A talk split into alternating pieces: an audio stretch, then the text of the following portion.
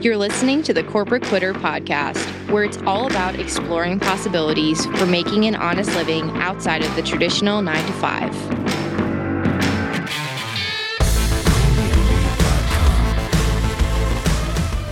Everyone, and welcome to Corporate Quitter. I'm your host, Gabby Iannello, and today's guest I have on is Sunil Godse. He spent his career implementing intuitive branding to earn the trust of strangers in under 14 seconds. Leveraging intuitive branding has not only allowed him to successfully grow a number of his own ventures, but has also helped accelerate the success of other businesses, including Fortune 500 companies, by doubling their profits and solidifying their brand as the preferred choice in the marketplace. So, thank you so, so much for being on. I know a lot of guests are really looking to basically connect with their audience and these strangers. So the fact that you're able to do it in 14 seconds is really, really cool. Excellent. Yeah, absolutely. Thank you so much for inviting me to speak. I'm really looking forward to this and hoping to drop a couple of knowledge bombs now. And, and we'll get into exactly what some of your listeners can do starting right after they listen to get in touch with their intuition so that they make better decisions personally and professionally. Yeah, I know for a fact there because right after our initial call for the prep of this, I was like, oh my god i need to like follow this guy. He like knows things that i need to know for business and i know a lot of other people need to know too. So thank you. But uh, can you get into your story? Like did you go to school for speaking like business? Like how did you get into being the guru around basically leveraging the intuitive practices and branding and all that to really you know launch businesses and double their profits? Absolutely. So so a lot of it was really kind of looking kind of uh, at the past. And so the real thrust of me starting this was when I, after I wrote my first book called Fail Fast, Succeed Faster. And the premise of that book was really that if I was to write the stories of those who failed, and so I interviewed close to 300 people, 75 stories made it in the book. Then conceptually, if you read this book, then you should be able to succeed faster because here are these people that have already failed for you. So don't make that mistake. And so when I used to go speaking on stages around the world about the book, the one question I kept getting asked was, okay, Sunil, give me the one thing that's going to make me successful. And that's when I used to do the proverbial eye rolls to say, okay, come on, I didn't come here with a PDF sheet or a cue card. Here's a 400 page book with all these experiences of failure until I went back to the audio recordings. And when I went back to the audio recordings, I looked at the lens from, okay, what was the difference between success and failure here? And so very quickly, I realized 80 to 90% of the people I interviewed used some form of I ignored my intuition, I ignored my gut, I should have trusted the decision I made, I should have trusted myself, something like that. And was all pointing to this thing called intuition. And I'm thinking, oh my God, like I missed this common thread. And so I said, okay, so let me look back to my experiences. And I distinctly remember when I was five years old, there were these video games that I wanted to buy. And my dad said they're too expensive. I remember walking in this forest, reflecting on my dad, and this voice, loud voice said, Sunil, go door to door to raise money. And wow. that's exactly what I did. Bold for a five year old. five years old. I took my two and a half year old brother who was in diapers, got him to come and lots of milk and cookies, but we raised $200 and $100 went to my dad. And the other $100 went to the charity because my school was doing that at a time and I loved that. And so that was sort of my first brush with intuition. And then what I found out is as I aged, I started listening to other people, you know, being a South Asian male, what did my dad want? What did the, all these other people want? All of a sudden, my signals, because that voice was a signal, and we'll talk about signals in a moment, started getting weaker and weaker, and I started losing some. And so when I look at the times where I ignored my intuition, there were three incidences that immediately come up. One was my career, you know, being a South Asian male, four doors, doctor, lawyer, engineer, or failure. And I was actually an entrepreneur because I was doing so many things entrepreneurial in nature that got me succeed in either marketing, sales, running businesses, or things like that when I was younger. But I drank the East Indian Kool Aid and became the engineer, and I hated it. There were aspects that I loved about engineering for sure, but as a career, it just wasn't for me. And two years into that career, I had a chance to be a private investor with a Mexican restaurant chain that was coming up to Canada. And very soon, within a year, I was making five times more in dividends than I was as a full time engineer. And so the dam had to break. I told my dad I'm quitting engineering, and I never spoke to him for a number of years after that. But what that did allow me to do is go into entrepreneurship. And really soon, over the next several years, I had close to $20 million in revenues through a number of businesses in the clothing, entertainment, pop up event area. And it was all really based on these relationships that I established, the trust that I had around the people that I had come and help me with some of the businesses that I ran. Um, and so now I'm gathering a bit of this evidence to see, okay, what makes a successful business? In my mind, success doesn't need me millions of dollars. Success needs just needs to be, I'm so enthralled with how I'm living my life as an entrepreneur. And to me, that was success. And then I became a management consultant and there was this contract in Silicon Valley that was lots of money. I mean, they were throwing so much money at me, but the contract terms started changing. And again, my intuition was saying, you better back away. I got this feeling, back away, don't do it. And I phoned down to the legal department and the HR department. And what they were saying, my intuition saying, don't believe them. And yet I was so enamored with the dollar amount, saying, wow, you know, I'm about to be married this is going to really put a lot of money in my pocket. And I went down there, spent every single penny, and they never paid me. And I came back to Canada with 23 cents in my bank account. Uh, luckily, my wife was in India at the time where I met her. And I remember coming over the Canadian, the US Canadian border there, Canada border. And she's phoning, saying, How are things going, sweetheart? And I said, You know what? Things are going really well. I'm just heading back up to Calgary, Canada to settle in and find the next opportunity. And meanwhile, I didn't know where I was sleeping that night. But perhaps the most devastating of all which really got me to understand intuition was when I was in engineering, I was doing personal coaching at the time. And I had a really good friend reach out to me to tell me she needed some urgent advice. She was being stalked at the time. And I had nothing to do that afternoon. My intuition was saying, meet her that afternoon. Yet I had a number of uh, buddies of mine convince me, come on, Sunil, let's just go for beers. You can meet that person a couple of days later. So I told her, do you mind if we meet a couple of days later? And she said, sure. And the very next day, that guy walked up to her at a bus shelter and put a bullet through her forehead. no. And he killed her instantly. Now, when I reflect back on the times where I ignored my intuition and the times I, I've trusted it, I really needed to take a deep dive to understanding what it was. And so, given my engineering background, when I started this journey, intuitionology back in 2016, a lot of the research at that time was around manifestation, voices from God, things just happening. There's no explanation. And that's fine if people believe that. I'm not here to poo poo any of that. But I actually needed something a little bit more scientific in nature just because of my engineering background. It's like if you look at a piece of steel, steel has like mass like properties and wave like properties. And I had a tendency to think intuition kind of like that. Like I needed to really kind of anchor it in something that gives me a better belief system. And so I went to a colleague of mine who was a neurologist and I went to interview him on intuition. I had no clue what he was going to say. He said, Yeah, come on into the hospital and I'll talk to you about it. And I honestly thought this was going to be a five minute conversation. And I went to his office, put on the camera, and I said, You know, Michelle, does, uh, does intuitionology exist? I was actually honestly expecting him to just be negative, wishy washy. And the first thing that comes out of his mouth is, it absolutely exists. We all have this sixth sense. He uses it for his patients. And he says more and more neuroscience research is coming out that intuition acts much earlier than we think it does. And then he goes on to explain some of the neurological things with the how we say gut feeling and things like that. And I was shocked. Like I was really floored. And so I said, okay, so there's research to this. Let's go find that out. And so I went to an academic database, typed in the word intuition, and I was really expecting maybe 10, 15 papers, 53,000 articles on intuition since 1990. When I looked at intuition and business and entrepreneurship, more than half uh, of the research was done on intuition and business, intuition and relationships, close to two thirds. Now I have this sort of on a percentage basis, this tie between intuition and things about entrepreneurship, business, and relationships. And so let's dive into what Michelle was trying to say, how it happens much earlier than we think it does. So, a couple of things I was thinking okay, if I heard it when I was five years old, then perhaps we're born with it. And lo and behold, there's this paper that showed that infants as young as two months old have been shown to have intuitive capabilities, or what this paper says is intuitive physics.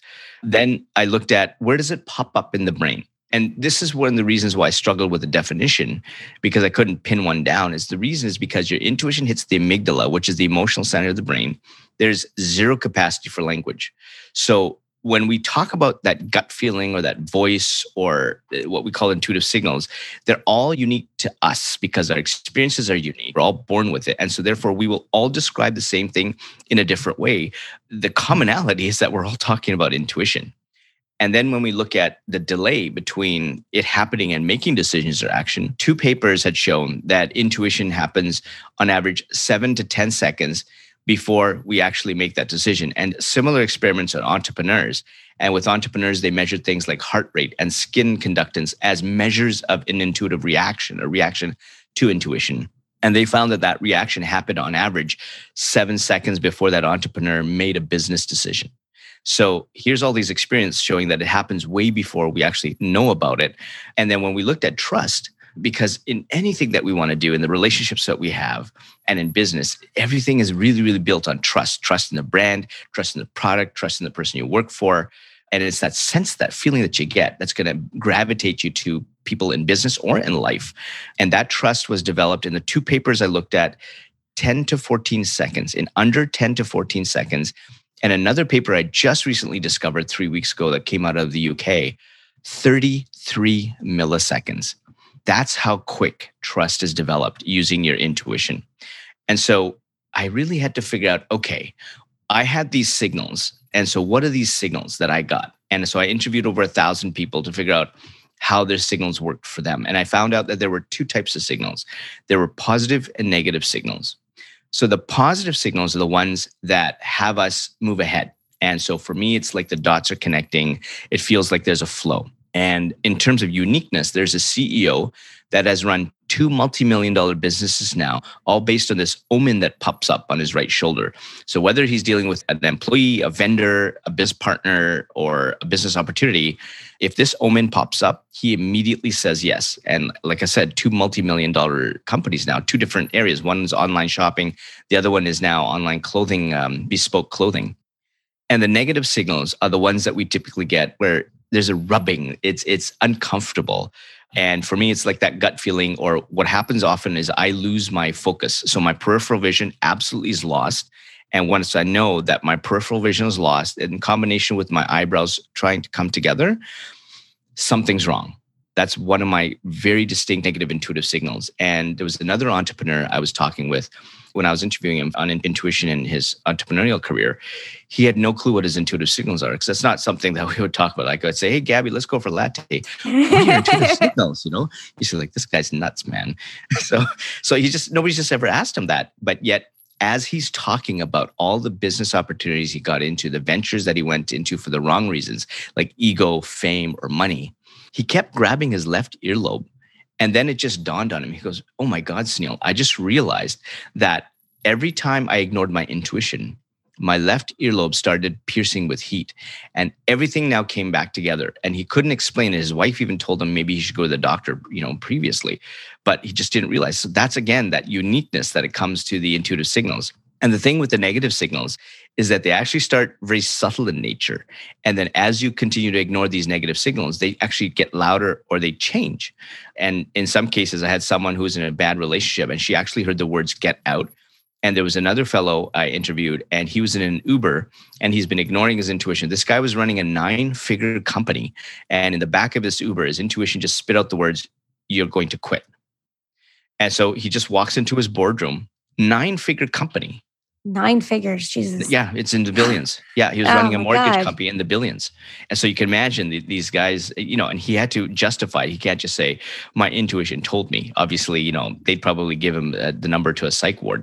It's true, though. When you start talking to people like this, like about these not science based or rational based thinking, they're kind of like, whoa, like this person's crazy. They don't know what they're talking about. They're going to throw everything away. But the fact that a this person probably he's been training himself to pick up on those signals and that it just came through as a voice but like the fact too that you have so many different studies and science to prove like these are the things this works like right? And there are different things that are happening in the brain and in the body to show that it's not just like woo woo and it's just another person who's trying to sell you on like a yoga retreat or like whatever it is to find like your purpose or something yeah, absolutely. And I think what nobody's ever really done is I've been told I'm the first one to actually really do this is take a real deep dive into what intuition is. And so what I really wanted to know is what fuels these signals. What are the, some of the things that are common when I interviewed over, it's probably now over 1,300 people that is common to these. And what I found is, is there's actually four types of intuition that fuel these signals. And the best way I can describe this is using an example from a non believer. And so one of the guys I interviewed was a fellow, a really good friend of mine, John Rothschild. And at that time, he was CEO of the, this company called Cara Operations. And so this guy was an investment banker for 30 years. And so data spreadsheets just ruled his life. So when I phoned him up, say, "Hey, John, listen, I'm doing a project on intuition. I just want to get your thoughts." And he goes, "Look, Sunil, intuition just ah, it just doesn't exist. You know what? I'll give you an hour. I haven't seen you in a while. So let's talk about whatever. Okay, you can ask me whatever you want on intuition. I don't think we're going to get very far. And then let's just catch up for the rest of the hour. So I'm driving down to see him. I'm kind of worried now, saying, okay, how long is this interview going to be? And so I turn on the camera. I say, okay, John, I started telling him about the CEO that sees the omens and ran two multi-million dollar companies now. And he goes, Sunil, you know, honestly, like I would love to, like these manifestations, all these voices, like I would love to shake this guy's hand. But look, intuition is all based on experience and learning. And so now we're going to start to get into the four types of intuition. One of the four types of intuition is called experiential intuition. And so what happens is if you look at your brain like an iceberg, 90% is below water. That's the subconscious area of the brain. 10% is the conscious above water. Your intuition, ever since you're born, puts every single piece of learning, both good and bad, formal and informal, your experiences every single day. And when we're young, we make five to 6,000 decisions a day, 28 to 35,000 a day when we're older. Every single day you've got these data points constantly going into your subconscious area of your brain. So now you have this library of billions and billions of data points. When you go to make a decision your intuition goes into the subconscious area of your brain picks up those things that you've done in the past that either worked or didn't work and then it's going to inform you with a signal so if you're making a decision and in the past you made a similar decision it's going to say yep you've done it before you can trust yourself to move ahead. Here's a positive signal. Or if you've made a similar decision in the past and it didn't work out, your intuition is going, ah, ah, ah, ah, ah, Gabby, you've done something like that before and it didn't work out. Here's a subtle intuitive signal that I'm going to give you. Say, that's not the right decision to make. And then when you ignore that one, saying, okay, listen, Gabby, I've already told you once. Now I'm going to either intensify that signal or I'm going to throw something completely out. And I'm going to keep gnawing at you until either something happens and you hit rock bottom, or you're actually going to listen to me, one of the two. And so this is how these signals work. And so when I was telling John, I said, sometimes your intuition has you go against the data. And he goes, That's really funny you mentioned that, Sunil, because something like that did happen to me. And I said, Okay, tell me about that experience. And so john was in the business of doing franchise so you know things like a mcdonald's or a wendy's or dunkin donuts something like that. So what his team would look at is that they would look at if they're going to put a location they'd have it on a, scale of 10 and a 9 out of 10 would mean that that's a great location of a franchise. They look at demographics traffic patterns and just sort of development of the area as examples so there was this dilapidated area of toronto canada where his team looked at it, it was a five and a half out of 10. And now we're getting it into the second of the four called situational intuition. John walks into this area of Toronto and he looks around and it's dilapidated. You know, he had people that are just coming there, just getting drunk and all that stuff. And what he wanted to do is put something there that was showing people how to do beer pairings with uh, cheeses and wines and all that stuff. And his, his he's saying, huh, you know what, Sunil? Something was telling me. Now he's saying, perhaps intuition. I'm not sure. So John's starting to get convinced. Something's telling me to put a location here. And so he goes against his team's advice and he put a location there. That happened to be the most profitable location out of all his brands called the beer market. And then at some point, John went from wanting to be a, an investment banker to actually wanting to run a business. His purpose changed. Now we're going to get into the third of the four called relational intuition. And relational intuition, that's the one that helps you establish trust. And it looks at things like body language, your words, you're making sure they're watching the actions, what's written in an email, what's the tone of that, and it filters people through so that the only people that you trust are the ones that you listen to are the ones that really care about where you're going. And it discards all the rest. And very quickly what he realized that when his purpose changed all the people who were concerned about money fame ego high-end restaurants private jets limousines security all of those people said john you are stupid you are nuts. The only person that actually stopped to ask him why and actually support him was his wife. And his wife was saying, John, why do you want to do this?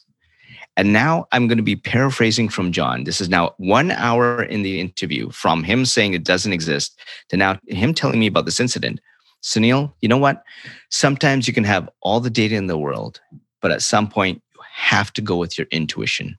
And he looked at his wife and he said, This just feels right. And there's the intuitive signal.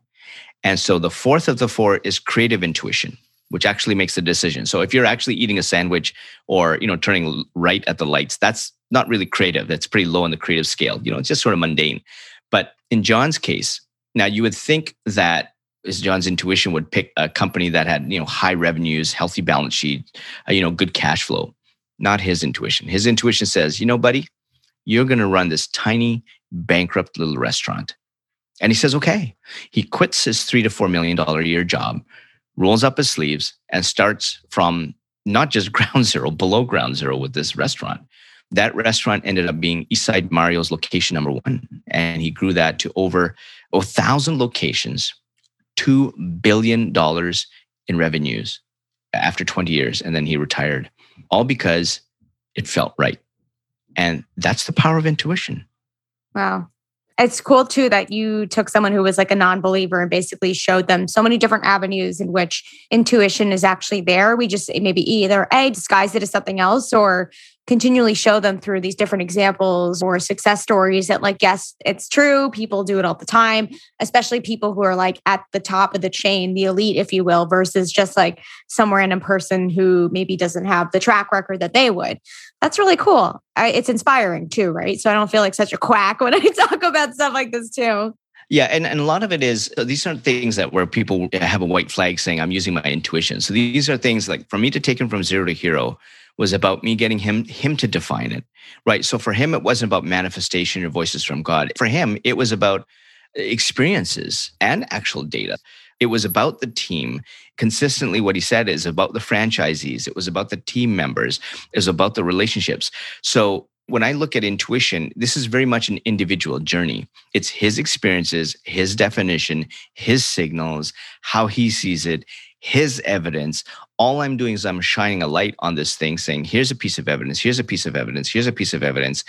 And then you take this non believer within an hour to say a believer because he's painting his own picture. I'm just the one putting in the numbers to say, okay, paint here, paint here, paint here.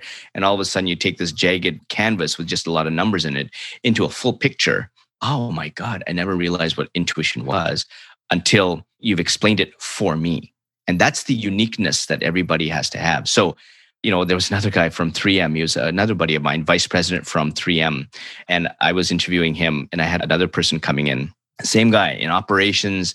He actually went against the grain. This guy had like 25 year career in using one set of packaging for the medical products he was looking at. And there was another packaging that came in, and he intuitively knew that he couldn't use the same packaging. And that when it came under him, it was always losing money because of the packaging that was used the same way he had used it for 25 years. And his intuition is saying, no, we can't package like that for this product. He changes the packaging. It goes from a loss to a profit instantly. He had no prior experience in that. He just intuitively knew. Yet the colleague that I had with him was talking about, do you see intuition from a spiritual side? He looks at him saying, what drugs are you on? Right. So, so yeah. for him, for him, it's about that experience. But there are others that say it's voices from God. Uh, I had an NHL coach, a former NHL coach for the New York Rangers and uh, he's in Russia, Kazakhstan. And he says it comes from the cosmos. And so he trusts his intuition, goes against the coaches to sometimes put like a third rate player on a penalty shootout. And everybody on the bench, including the assistant coaches, are looking at him going, he's drunk. Yet that was the right person to put in. The guy scores a goal and they win the game. And everybody's going, oh my God, how did you know? And it was because of his intuition, which, according to him, comes from the cosmos. Now, you can look at these people saying there's something wrong with you, but we're using our own lens as that as a basis of normal for others. And you can't do that. You do what you consider normal for you, what's right for you. And that's how you live your life. And when we talk about people always talk about living in the present moment, what they often don't do is they don't do that. They talk about it. And, and this happened to me when I was a child. And, and as I was talking about my story, is that over time, what happens is we start to live our lives the, the values, opinions, and beliefs of others. And we're so wrapped up. And a lot of times it comes from some kind of trauma when we were younger. And so a lot of my personal coaching deals with dealing with that trauma when they were zero to seven, essentially. And when we open that up, we honor that that experience happened, but we take the emotion out of it. It frees them from being stuck, tied into those relationships. And then they start to live life they want. And that's how they ignore their intuition is because their focus is somewhere else, not on their values. And to give you a really good example, a corporate example, there was a fellow by the name of Vinh Giang. And he was a, uh, an international magician. This guy in 2016, 100,000 people a year, 80 stages around the world to all, to everybody. He was on fire. This is like a guy on fire. Like we need to have him come on a TEDx stage or whatever you. Yet his intuition is saying, You are a broken man. And so he tells his wife, I got to fix this myself. He goes away to New Zealand, takes a bunch of uh, stuff with him, no cell phone service, and he starts putting up values on the wall. And he starts looking and says, These values were haunting me because I look at them. This is what my wife wants. This is what my manager wants. This is what everybody else wants. Where the heck is Vinh? And so he takes those values down puts up his own values. He spends the time to think out how do I want to live my life? What he thought would be cathartic, what he thought would be freeing, was actually scary because for the first time in his life, he was giving himself permission to begin for the first time in his life ever. And so he goes through this cathartic experience. And then he comes back to LA and he gets back to the same old thing same friend circle same i gotta have a brand on my shoulder same downtown la apartment mercedes benz i gotta look the part.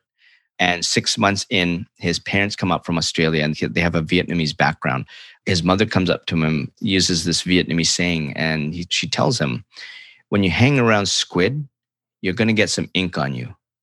You have a lot of ink on you. This is not my boy.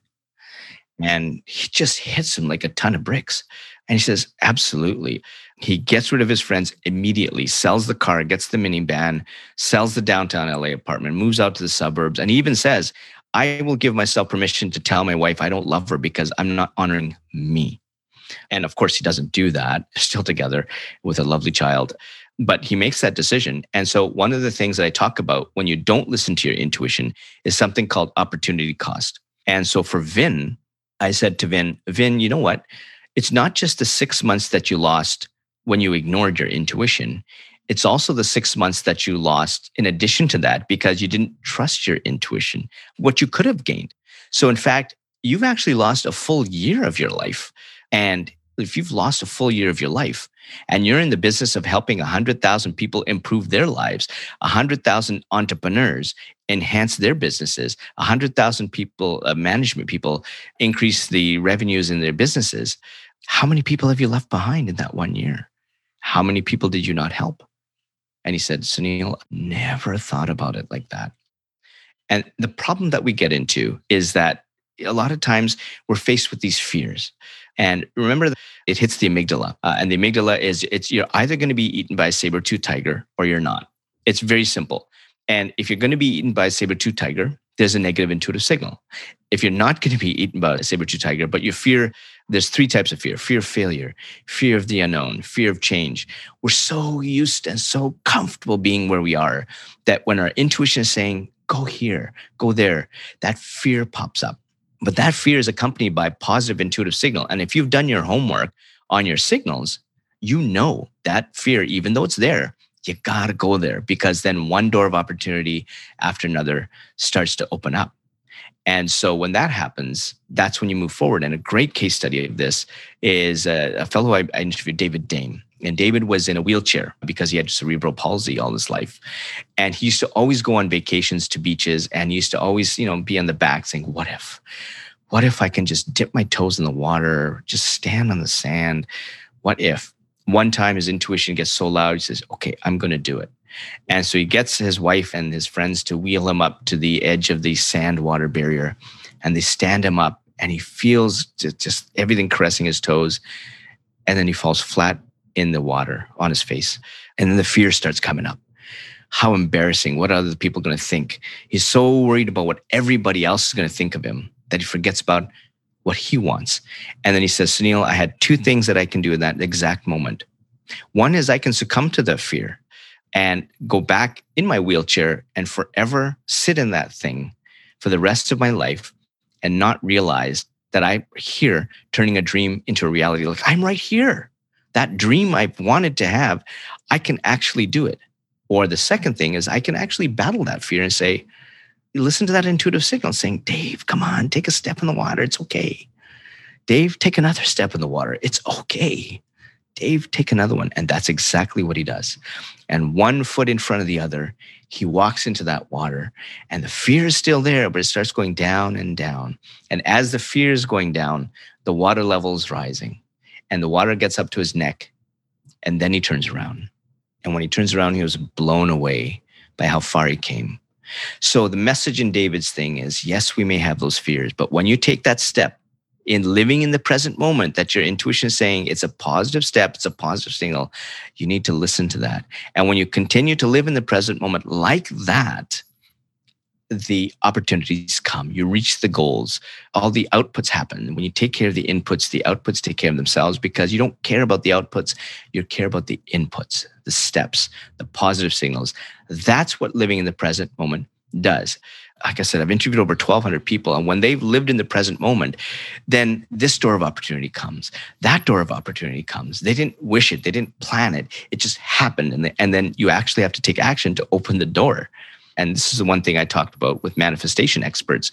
You can't just will it and it'll come. You have to act on it and will it and it may come. And so again, depending upon what you think about manifestation, and that's the manifestation expert that I had, Sarah Prout. This was someone who left an abusive marriage with $30,000 in debt, two kids to feed, and was living homeless on the streets. She actually had to pick furniture off the side of roads that people had thrown out, and she would go into bathrooms where she'd actually steal the soap put together and then take home in public bathrooms so that her kids can have a shower. She started to trust her intuition. And sure enough, she started teaching people about manifestation. A couple of years later, she meets the love of her life on Twitter. And then more people find out about her story. And she starts teaching these things about really living in your moment, about intuition and manifestation and taking action. And she's now running a seven figure business, right? Two wow. years later. So how does like that even happen? Like how do you even go from a place of like well, a figuring out your own intuitive signals because like you said they're very different, but also how does that translate into business? Because especially 14 seconds that's like, you know, that's like the length of a TikTok. Like how do you even like connect with people, land the idea and like teach me the secrets. yeah, yeah, for sure, for sure. So the first thing I do when I, whenever I get into uh, help businesses with intuitive branding is I work with the leadership or the entrepreneur first. And one of the first things we do is that we take a look at the intuition that they have and the four types, and we optimize it because normally everybody is strong in one of the four, but you need all four. And so one of the things as I optimize that and then get them to really appreciate, okay, what are their values and how does that resonate with the core values of the company? And there has to be a synergistic relationship there. If your core values are just something you stick up on the wall, nobody's going to believe them. And most actually executives don't even know them themselves. If you look at the statistics, two thirds of executives, they can't even rhyme off their own core values. Yet they spend so much time in a boardroom doing that once you get to that place where you're actually living your truth, you're actually being authentic, you actually care uh, about people in a genuine way, the intuition of others are going to pick up on that. Now, remember, your trust happens in 33 milliseconds, right? Or in my case, under 14 seconds. I'm giving people a little bit more benefit of the doubt. So, if I am a member of the management team, I got to trust you that you've got my back. If I'm looking to work with your company, I want you to honor me.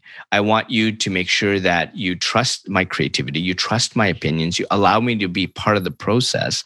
And that's why I'm going to work for you. And we look at all the stats with the, the Gen X's and Gen Z's, and you'll go from like say 14 years with my generation to 3.9 years to 3.2 years from Gen X to Gen Z in terms of longevity in a company. So one may say that they're lazy, but I would say that they're just looking to to work with a company that really cares for them they're about that balance they're about that value they're about you need to trust me. I can do it. And so many businesses are operating on such an old business model.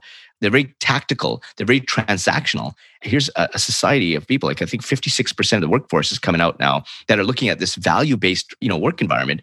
There's a clash. The old behemoths are going to die a very quick death that again that trust is in under 14 seconds and those companies that actually say i do care about you in a genuine way i'm going to allow your opinions those are the kind of companies that are going to crush the competition because that trust is developed in 14 seconds with your employees. And then when you have the trust of your employees, if you look at the Edelman report that talks about trust in the workplace, if you have a trusting environment, your employees are 37% more productive. 31% of that goes right to the bottom line. So it's almost like if you have a genuinely trusted environment, you automatically increase your profits by 31%. Automatically. All you're doing is saying, I care for you. I'm empathetic. It doesn't mean that they can't do the processes. It doesn't mean that they can't slack off. That is not what we're talking about when it comes to empathy. It's just that you actually genuinely care about that person. And we all look at it, right? We can meet someone that we're talking to you can tell if they really care for you or not. They care for what you're saying or not. I mean, you just look to our friends, look to the people we don't associate with. That's the relationship that I have. And I was on a podcast interview just a couple of weeks ago, and someone said, "How come, you know, there's no empathy in the workplace? It's hard to have empathetic relationships in the workplace. CEOs aren't that." And I said, "Well, do those CEOs have families? Do they have friends? Do they go for beers or coffees? Yeah, so they are empathetic." So why is it that we walk in through a door and all of a sudden shut that off? We shouldn't be doing that. All the people are saying is just treat me like a person. Let me do my stuff. You've hired me for my talents. Let me unleash my talents. And when you do that, they're the ones, the employees are the ones that are putting the efficiencies in. The employees are the ones, they're the frontline people that have that customer journey mapped.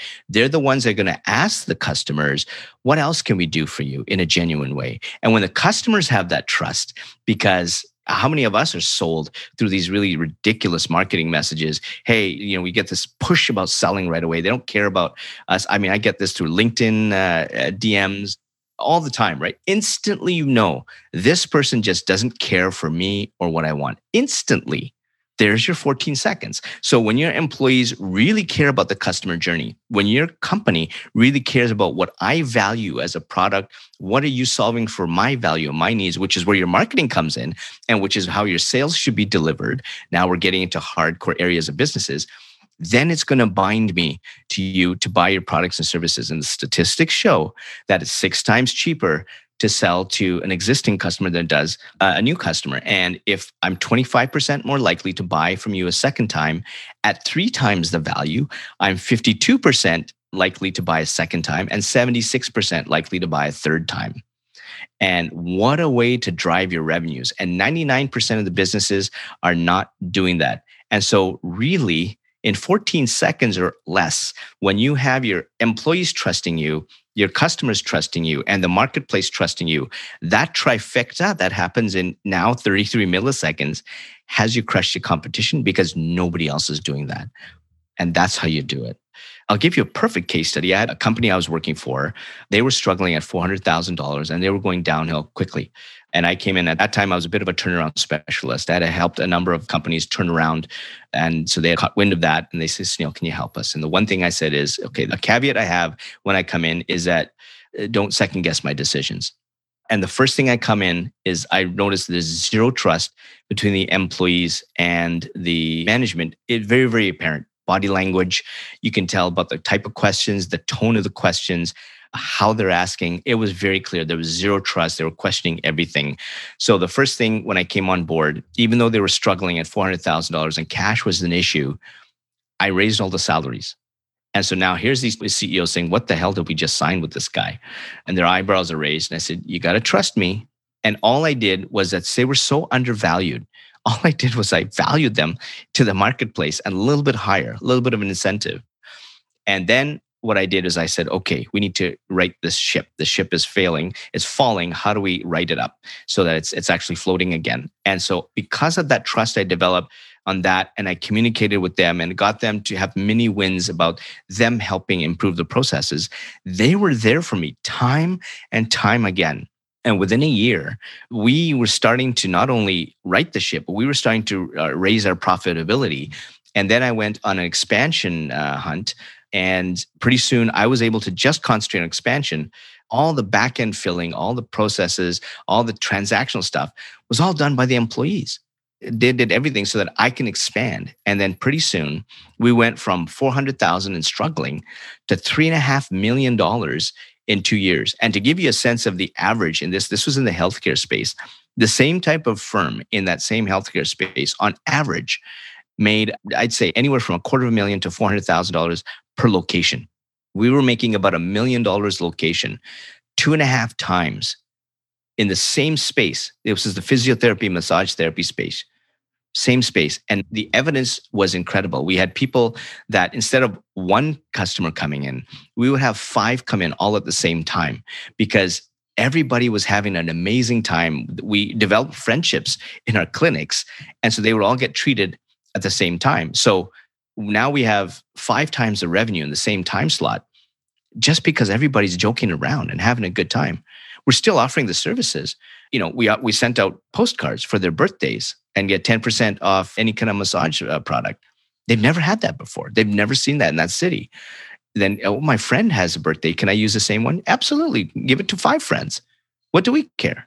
And so our bookings went from there was a 68% show rate, or which it's a 32% no show rate, to a less than 1% no show rate. And I'm telling you, it just transformed. I left after two and a half years because that was the end of my contract. And I asked for equity and they said no because I saw the potential. Both co CEOs didn't agree. One didn't agree. And he was actually the problem. He was the main problem. And he was the one that should have left. And I think this company would have been successful. I left after two and a half years and went back to the same way and that whole company imploded in six months. Gone back. Uh, I'm telling you, this would have been a $10 million company easily. I had the roadmap, I had the locations ready, procedures and processes were already built in. It was just go or no go. That was it. What happened was no relationship, no trust, egos, lying, changing contracts without permission, six months later. That's how quickly that trust gets eroded. And the only reason why that got eroded that quickly is because people need time to look for jobs elsewhere. I had people panicking once they had heard I was going. My phone was going buzzing. Sunil, where are you going next? What are you doing next? And in fact, there was another company that was an offshoot of this one that had me help them for the next year. They went from zero to, I think we got it to about 1.2 million within a year same space again. One location 1.2 they opened a second location. They reached over 2 million. Again a million per year in that same space in a smaller city using the same procedures i did. And of course they were happy right? And then they, they brought a number of other employees with them to help with that transition because they went where the trust was right? And again that 14 seconds. And that's the secret to business. And it's not really a secret because we all can have that trust. I'm not sure why it's a secret like you said, it's not a secret, but I feel like, again, what they say, quote unquote, is that, you know, you have to go by numbers and rationality and like all of these very business centered logistics and strategies. Whereas when you go back to like the human experience, like what people actually enjoy, a value based model, like actually having fun, which having fun is the freaking secret. Like it is the secret. Like when you have fun, things are good.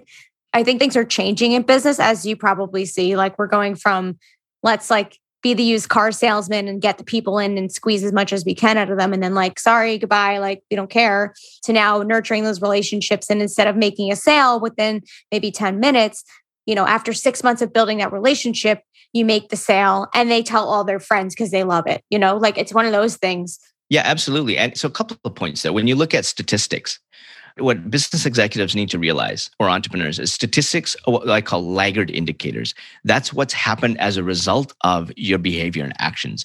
What you need to change is your behaviors and actions because that's what gets measured over time.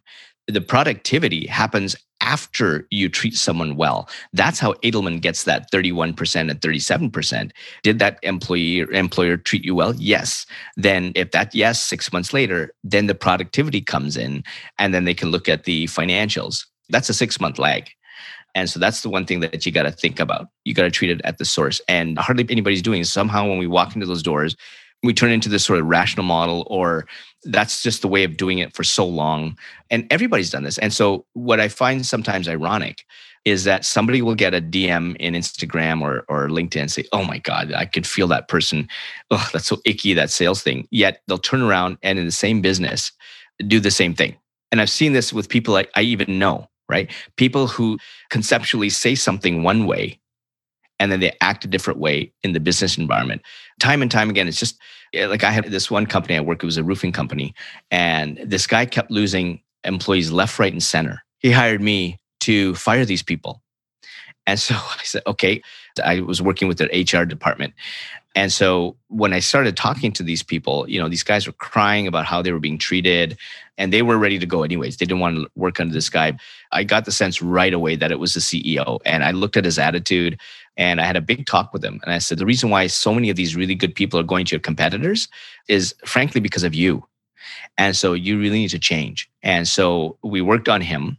And to his credit, what he did was he turned around.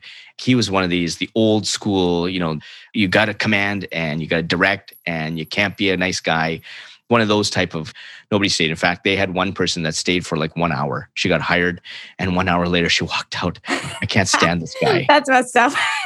one hour, right? And that was because I think she was just waiting for the next bus, right? The next bus was 45 minutes away, right? I was within 15 minutes. He was yelling at some customer on the phone, and it was just a caustic environment.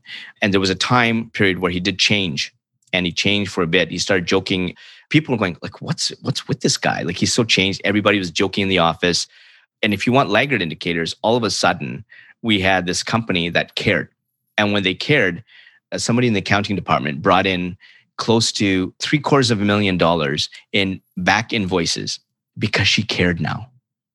And she told me the reason, Sunil, I didn't want to do this because I didn't care for this guy. If he lost money, I didn't care. I'm here to get paid and I'm here. He's got a great pension. I'm about five or six years from retiring. I'm just gonna stick it out. She'd take off at two o'clock in the afternoon and he would complain about her. I don't know where she is, but she was an employee. He didn't want to get rid of her. All she did is she cared. Three quarters of a million dollars. She's now there for eight or nine hours. The communication increases. And then he goes back to the old way of doing things. She ends up leaving. And I left by that time. She had left. Another superstar left. And then they had to get temp employees. They all left and he was back down to the same thing again. He asked me to come back again to help him. And I said, look, unless you change, you know, I, I can't help you. You need to change. That was that. That was that conversation. And since then, you know, there were other people that I knew in the industry says, yeah, he's back to the same thing. And like nobody wants to work with him. So he stalled. His company stalled. He's stuck at a ceiling because of the contracts he has ongoing. Yeah, unfortunately, that's what happened similarly in my job i found that i mean i love the company i worked for but they had similar things especially around the pandemic where you could just tell their values were not really aligned from an employee perspective like they were covering their asses basically. And now i'm just getting messages from like my friends who still work there or used to work there and people are quitting like left and right not even thinking about it. Like people who had 10 year careers there high level ceos executives managing directors are like nope by? Like, how is it that 10 assistants left within a span of maybe two weeks? And they're like, oh, it's not us, it's them. No, it is you. Why do you think all, you know, it's completely you? How could you say that? Yeah, and absolutely. And what I really like about what COVID has really done, and this is the reason why I'm so busy on the business and the personal coaching side, is because people are starting to realize, okay, what am I here for? Businesses are starting to realize what really is our purpose how do I really attract those people that are going to stick around? And we've had over a year and a half to sit and pause and think, and sometimes uncomfortably, because many of us may not have had those conversations ever. I didn't until I, you know, during that. And I realized, oh God, I need to leave because yeah. it just wasn't aligned anymore. Exactly. And more and more people like you are thinking exactly like that. And it's just going to accelerate with this younger generation. I mean, I look at my two kids and what they care about, right? They're purpose driven and they will not align with people in their lives. And of course, now they have the benefit of me talking about intuition all the time. And so if you look at my 14 year old, for example, if you look at the paintings behind me, you know, her intuition. So she's painted that. She's been an artist since she was four years old. But she's driven by a purpose to help those with disabilities. And anybody who doesn't have that caring side is not in her circle of friends. And so she's actually started an official Canadian nonprofit business back in 2019. And she's raised over $30,000 because of her purpose of helping those with disabilities and illnesses. So people, and she's 14, so people are, she has a podcast series as well. So people are gravitating to her for that story who is this person? And not just her friends. I mean, look at the principals, and and she just uh, won the leadership award at her junior high school out of the whole school, and she got the leadership award. And it was because the principal said was because what she demonstrated, what she did. You know, we are so engaged in the podcast and what she's trying to do, and she's actually elevated a number of people that she's touched to care about other people. that purpose that's driven has now gotten people to her friends to help her when she has pop-up events she's had a number of the faculty buy her paintings a number of her friends buy some of these calendars and stuff like that so she's got the customers coming in and the marketplace is loving her because now she's got podcast interviews including fbi agents she's got another one philip mckernan coming up next week this guy's massive out in ireland she's had a number of major influencers now say yes to her and no to me from my podcast series. because she's cuter, I'm not sure how that works. But again, think of her as a business. Think of her as an employer. Okay, forget that she's 14. Pretend that she's a business. Heartification is a business. Because of that story, because what she's doing, that's gravitating to people because they trust her that she's doing something that's genuine. She's helping other people, she's adding value. So, as a business, you can substitute any product or service for exactly that and that product or service when you're looking at your marketing messages. If I'm a customer, what does that product and service help me do? How does it enhance my life? What problem does it solve that makes me feel good? Again, the emotional center, that's where your amygdala is, that's where your intuition is. When you emotionally attract me to that using your marketing messages, when you care about my customer journey, whereas what your sales is in a genuine way, I will know when you're when you're BSing me or not. If you're BSing me through your marketing message or your sales process, I'm gone. And I'll tell so many other people not to buy from you. This has happened even the groups that I have. So this has to be done in a very, very genuine way. And it's frankly pretty easy when you get to trust yourself and you know what that feels for you. And a lot of times don't think about that. So that's how you do with your marketing. That's what you do with your sales and your marketing messages. So it's not just stopping the scroll on Instagram and having some pretty pictures. It's the customer journey. And my intuition is going to say, okay, you stop the scroll here for me, or you got me to watch your commercial. Do I believe you in the messaging? Do I believe you in the tweets that you have? Do I believe you in how you treat your people? And that customer journey is always looked upon. And so if you look at 15% will only buy with you right away, 85%, you know, within two years, it's that two-year time frame because that 15% they already trust you anyways. That 85% are waiting for the two-year time frame because their intuition is like a camera always on within 33 milliseconds, assessing your brand's trust. And when I continue to trust you, okay, I'll buy from you the first time. If I continue to trust you, I'm going to buy from you a second time. And oh boy, I'm starting to tell other people. And now you've got revenues coming in. All you're doing is establishing trust that happens in under 14 seconds. And from a hiring perspective, bring in the people that are going to be just like that.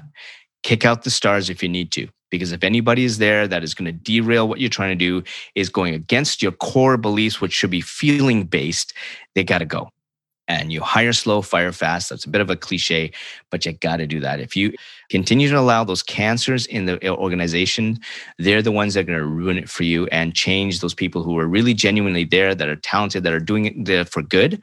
They're going to turn on you. And now you've lost productivity, you've lost your bottom line, and you go from someone who feels like they're a 3D into a 2D statistic. And now they're going to spend their time on job boards leaving because they can take their talent somewhere else. It's all because either you didn't treat them well or you're keeping somebody that you should have let out a long time ago. We seem to think that these are hard decisions, but they're not. They're a decision. You think they're hard because we're so stuck in the old ways of doing things that we find it hard to pull away. But it's not hard. I've interviewed people in the depths of hell when it comes to their life homelessness, abused marriages, assaulted many times, uh, you know, wanting to take their own lives. Yet, after that intuitive moment where they figure out intuition is really on their side, they've gone on to just live beautiful lives. Some of them are running multi-million dollar businesses. Others are just surviving as an administrative assistant. Someone else, just uh, Ashley Michelle, where where she witnessed someone, her best friend just murders the, the, the body was in, actually in the bathtub. This girl couldn't even after she, she, you know, she and then she was told she was murder victim number two. You know, intuition got her to calm down, and she ended up escaping.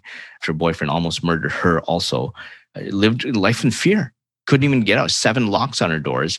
And when I worked with her, we actually got her to trust herself and only trust the people that she really wanted to bring in. Finally, open the door, go to the gym. From living like that in fear, in terror, PTSD, depression, and anxiety, to now she's just released a book, writing blogs, doing videos, and her purpose is just exuding. Like this girl is putting out six or seven videos on trauma, on healing. The blogs are just pouring out of her. And she's starting to sell tens of thousands of books. She just launched that like three months ago. But that purpose of healing has come out. And so many people are drawn to her. So if somebody like Ashley Michelle and various people like that can really trust themselves and either make a business out of it or live life speaking their truth, living their purpose, that's what a business should be doing through their products and services. And that's called intuitive branding because again you attract the people that are going to want to stick around and work for you because of that message. You've got those customers saying wow i love what you're doing for the environment. I love what you're doing for me. I love what you're doing for my friends whatever it is whatever that narrative is but they're going to buy from you more and more. And then the marketplace is going to say hmm that's really interesting. These employees are saying some great things. These customers are doing some great things. I'm hearing some really good things through the reviews as long as they're not doctored. Then the marketplace saying yeah you know this is a great company to be with. And there's your trifecta. And that's the trust that's developed in under 14 seconds. And once again, that's how you crush your competition. Because as I said before, 99.9% of the businesses are stuck in the old ways of doing things. And I'm working with the ones that want to change. So maybe it goes without saying, but I know you've talked so much about intuition and all these gold nuggets, but what I like to do before I end up like wrap up the podcast is I always ask my guests if you could give advice to your younger self. So what would that be? Is it intuition based or is there like something else that you would have told younger Sunil? Yeah. So the younger Sunil would have been, if we take intuition out of it, is that everybody has a voice. Everybody has their way of how they want to live.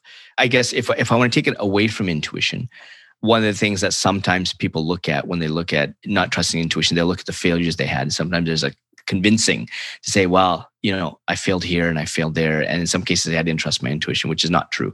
They actually ignored their intuition. But some people have this such a focus on failure and they derail themselves. And if they're hanging around the wrong people, they say, well, see, we'll see, we'll see. And so what happens is those failures are fantastic learning lessons for your intuition because those are the guideposts for your signals. And so don't focus way too much on the failures.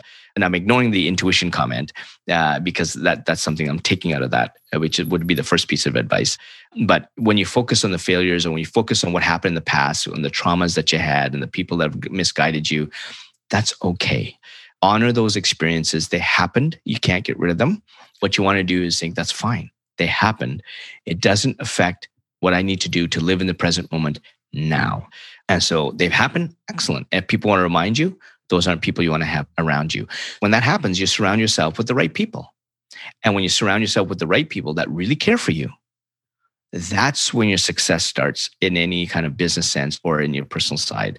I mean, you've probably come across tens of thousands, if not probably 100,000 people in your life, and me as well. I've like two, I'd say maybe three friends that I have very close to me that I share. Three.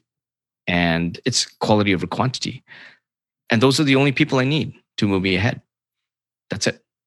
And so once you figure that out, it's not so lonely anymore because you trust yourself and all these other people are helping you move ahead and you're actually detracting the ways that are going to take you away from that.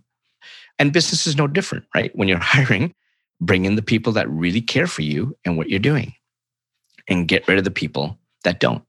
Bring in the right customers attract the right customers who are really there for you and get rid of the ones that are caustic customers because not every customer is the right customer and so when you do that and you have that filtration mechanism between yourself your employees and your customer you've won the game.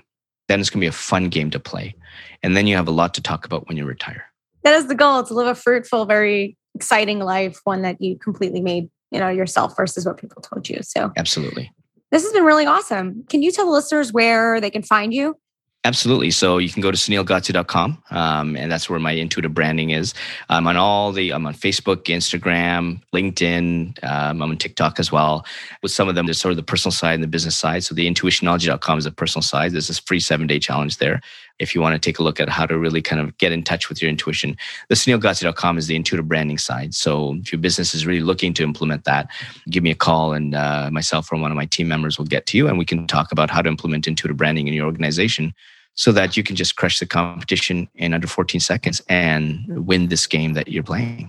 Love it. Love it. Well, thank you so much for being on. I think a lot of people are going to find a ton of value from this. So thank you. Not a problem. Thank you so much for inviting me. Thanks for listening to the Corporate Quitter podcast. Make sure to check out corporatequitter.com for extended content and additional information about our guests. To connect with us, stay up to date on all things corporate quitter, and to learn more about how you can leave the 9 to 5, follow our host Gabby on Instagram or TikTok at She Likes to Gab.